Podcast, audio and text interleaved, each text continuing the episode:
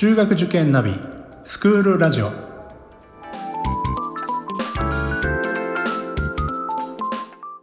スクールナビゲーターののびるです。この番組は中学受験を目指すご家庭に学校の先生からの生の声や受験に役立つ情報をお届けするラジオです。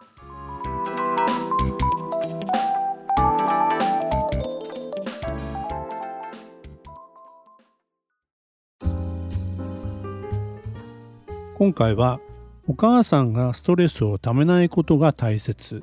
がテーマです。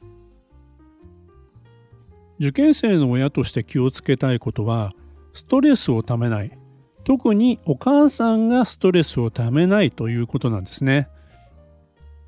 まあ、ストレスを抱えてしまうとどうしてもその矛先が子供に行ってしまいがちですよね。小言を言われ続けていたら子供も気持ちよく勉強できるわけがないですよね。まあ56年生の女の子くらいになるとですね、まあ授業以外の時に本音をぽつりと漏らしたりするんです。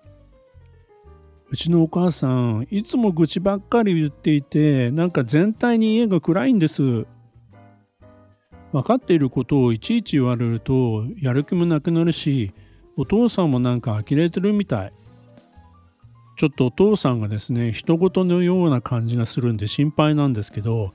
子供はですねすごく客観的に親のことを見ています。意外に冷静なんですよね。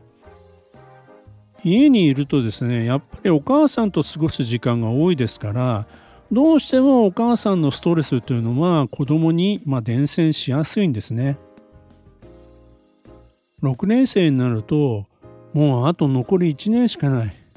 もう本当に頑張らせなくちゃと。お母さんだけがまあ意気込んではみたものの子供は相変わらずの状態でなんだか自分だけが焦ってるみたいで、まあ、そんなですね孤独感もイライラの原因になりますよね。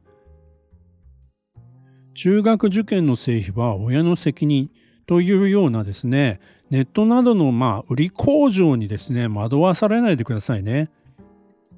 中学受験は小学生の受験なので親が関わらなくてはいけない受験であることは確かなんです。ですからまあ親としてはですねもう精一杯できることはやってあげたいそんな気持ちも本当によくわかるんです。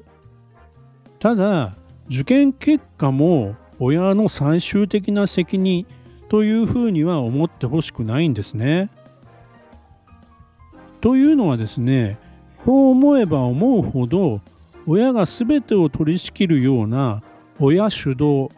子供を置いてきぼりにした受験になりがちなんですね。そうなるとですね子供の現状をちゃんと見ないままですね親ばかりが焦ってですねむしろ子供に無理な状況で勉強させてしまうということに、まあ、陥りやすいんですね。結局は子供のやる気をどんどんと削いでってしまう。悪循環になってしまう。これ結構あることなんです。子供にはですね子供の人生がありますよね。違う人間なのだからまあ思い通りにいかないこともあります。受験の結果は誰の責任でもなく一つの選択の結果でしかない。こう考えてはいかがでしょうか。なかなか難しいところであるんですけども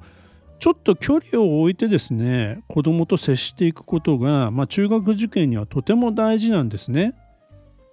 勉強するのも本人ですし受験するのも本人です。まあ、受験はゴールではありません。最終的には我が子らしい受験をさせてあげられればそれでいいのではないでしょうか。そのくらいのスタンスが大切だと思うんですよね。受験生の親になってもですね受験こそが私の全てみたいにならないようにですね自分なりのですねストレス解消法を見つけておきましょう。テニススクールやお料理教室まあアイドルの追っかけでもいいと思うんですよね。ママさんサークルとか本当に何でもいいんですが定期的に活動できるものがいいですよね。そしてまあそれをやればスカッとしてまた明日から家事や育児頑張ろうとそういうふうになれればまあ最高です。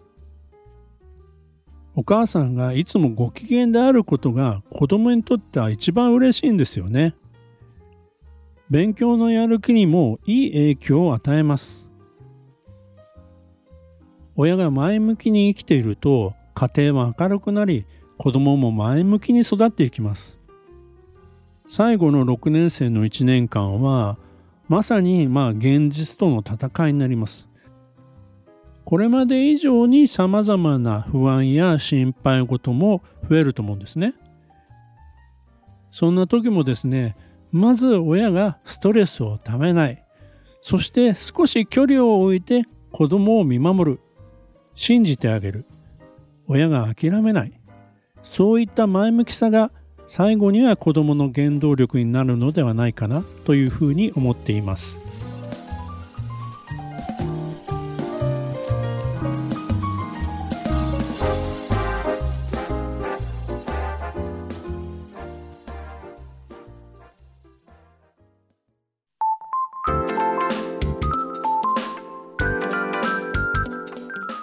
スクールラジオでは番組への感想出演してほしい学校など